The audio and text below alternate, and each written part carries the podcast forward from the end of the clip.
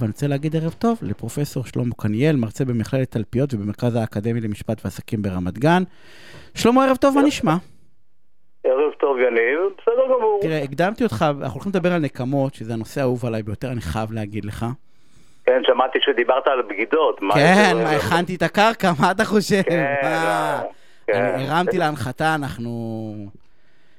אני סיפרתי לך בשיחה שלנו שאחד הספרים האהובים עליי זה הרוזן למות הקריסטו, אבל לא רק עליי באופן ספציפי, אנחנו נורא נורא אוהבים לנקום, כאילו את המחשבה של הנקמה, אנחנו נורא אוהבים את הנוקמים, גם בסרטים, בהוליווד, וגם סיפרתי לך את הסדרה של השוטרים הנוקמים, אנחנו נורא מזדהים איתם, כי הם תמיד מוצגים כ... עכשיו, זה דבר רע? לא, מה שאתה אומר, אנחנו מזדהים כי בסרט מציגים לנו נקמה מוסרית, למרות שהיא לא חוקית. כלומר, זה מין דרך להבחין בין חוק למוסר. סיפרתי, או אני זוכר את הסרט שבו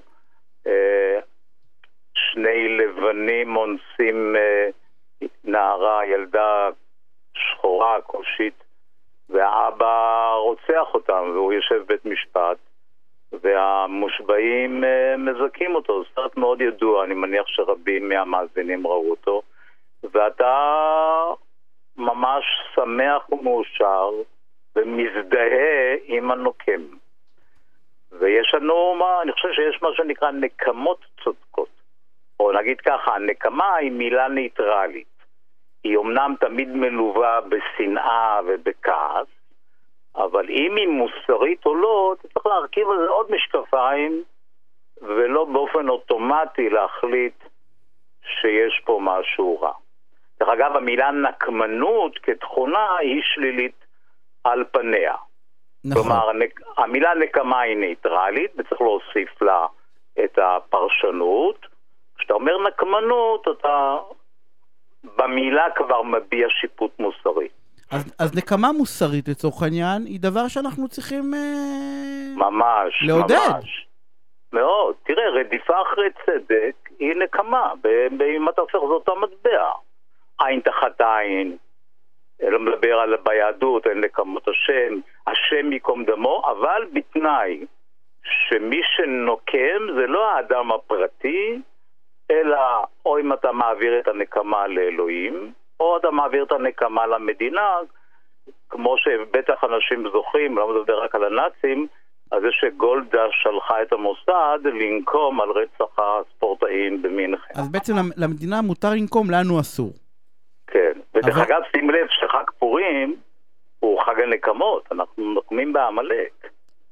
זכור את אשר עשה לך עמלק, אנחנו מתפעים בשבת לפני פורים, ואנחנו זוכרים תמחה את זכר המלאק, אבל אין לנו חובת ביצוע כפרטים, אלא ממשלה, מדינה, שם הם יותר שקולים, יש להם קבינט ביטחוני, ויש להם כל מיני חסמים ובלמים.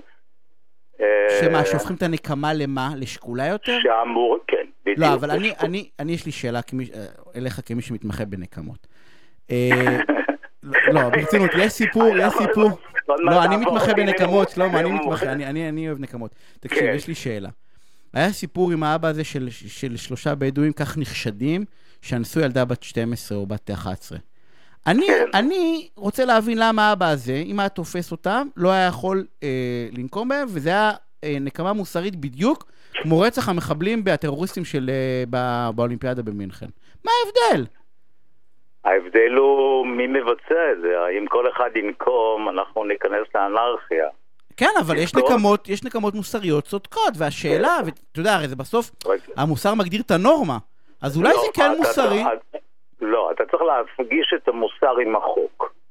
חוק בהרבה פעמים הוא מוסרי, ויש פעמים שהחוק הוא לא מוסרי. למשל, לבגוד זה אין בעיה עם החוק, אבל זה לא מוסרי. כלומר, מעגלי החוק ומעגלי המוסר לא תמיד חופפים אחד את השני. ולכן זה יהיה מאוד מאוד מוסרי, בהיבט אחד שאדם פרטי ינקום, מי יחליט ומתי. אתה זוכר את גאולת אדם ואת נקמת אדם ואת הרי המקלט זה מצב שבו המדינה לא שולטת, ואז היא נותנת פתרונות. אבל צריך לרסן את הפרטים ולהפוך את זה לממוסד, ואז הנקמה תהיה מוסרית וצודקת. הקושי הגדול הוא שהמדינה, אתה יודע, הנקמה במרכאות כפולות של המדינה, למשל באנסים שאנסו את הילדה בת 12, הוא לא מתקרב לסגנון הנקמות שאנחנו מעלים על דעתנו. וואנס זאת הייתה הילדה שלנו, בסדר? אנחנו לא בפרופורציות בכלל, כאילו בכלים. נכון, אבל אם אתה יושב... אז הם ישבו 8 שנים בכלא והשתחררו, אני יודע, כי הוא קטין. אבל כמו שאנחנו מטפלים ומדברים, זה לקחת את האנרגיות האלה של הכעס והשנאה ולתעל אותם למשהו חיובי. איך עושים את זה באמת? בשיחות. אתה צריך לעשות שיחות טיפוליות. פסיכולוגים אמורים לעשות את זה טוב. חברים טובים לעשות את זה טוב. ולהפוך את הדבר הזה למשהו חיובי. לי היה מקרה טיפולי אני מבין שבעקבותיו הגעת אליי ופרסמתי את זה, שבחור שטיפלתי בו, בחור נפלא, עם בעיות למידה. והמורה אמרה לו, ממך לא יצא שום דבר. הוא יצא החוצה, ולמזלה של המורה, הוא לא ראה את המכונית שלה, כי הוא התכוון לנפץ אותה. ועד שהוא הגיע אליי, הוא נרגע מעט. ואז דמיינתי, עשיתי אותו באמצעות כמה שיחות, איזשהו דמיון מודרך, מה תהיה הנקמה הכי מושלמת לאותה מורה. והוא דמיין את עצמו, מגיע לפגישת מחזור, ומעניקים לו איזשהו פרס, הוא מגיע עם מדים של קצין, ומסתכל בעיניים של המורה, כאילו את רואה, וזה סוג של נקמה. כלומר, בכותרת הוא נקם בה, ונקמה מאוד חיובית, מאוד מוסרית. ודרך אגב, כן. לא, אז אתה אומר, זה לא שאל תנקום, אלא תמסגר מחדש את הנקמה. אבל הפירוש למילה נקמה הוא רחב יותר. אנחנו צריכים, זה מה שאמרת, אנחנו צריכים להוסיף למילה עוד 2-3 מילים. כלומר, מבחינתי, אותו בחור שבא למורה, הוא נקם בא, ואני צריך להוסיף עוד 2-3 מילים.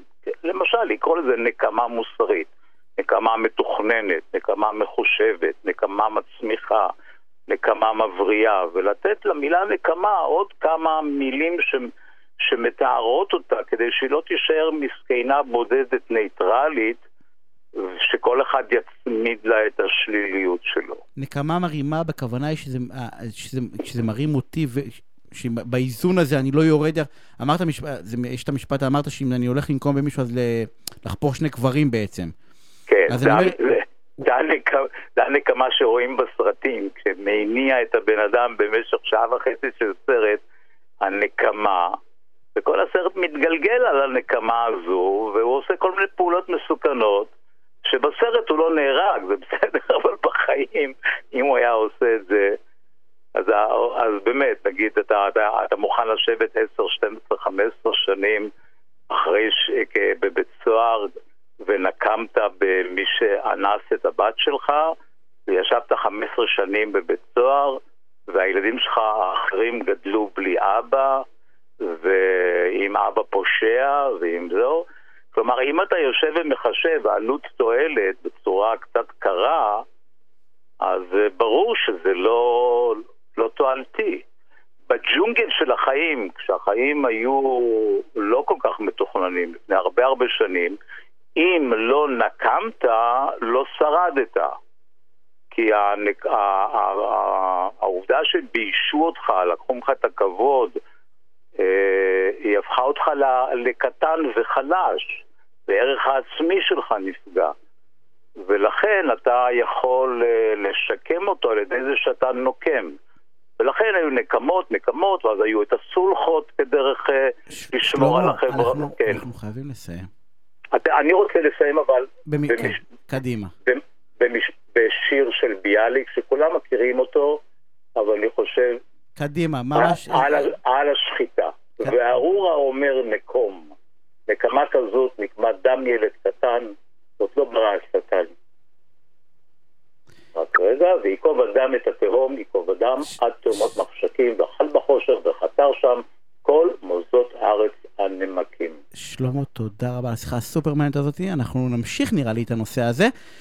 אנחנו חייבים לצאת להפסקת פרסומות, וכבר חוזרים עם השם תורם, עם ספינה סופרמנט, שווה לכם להקשיב ולהישאר. ביי.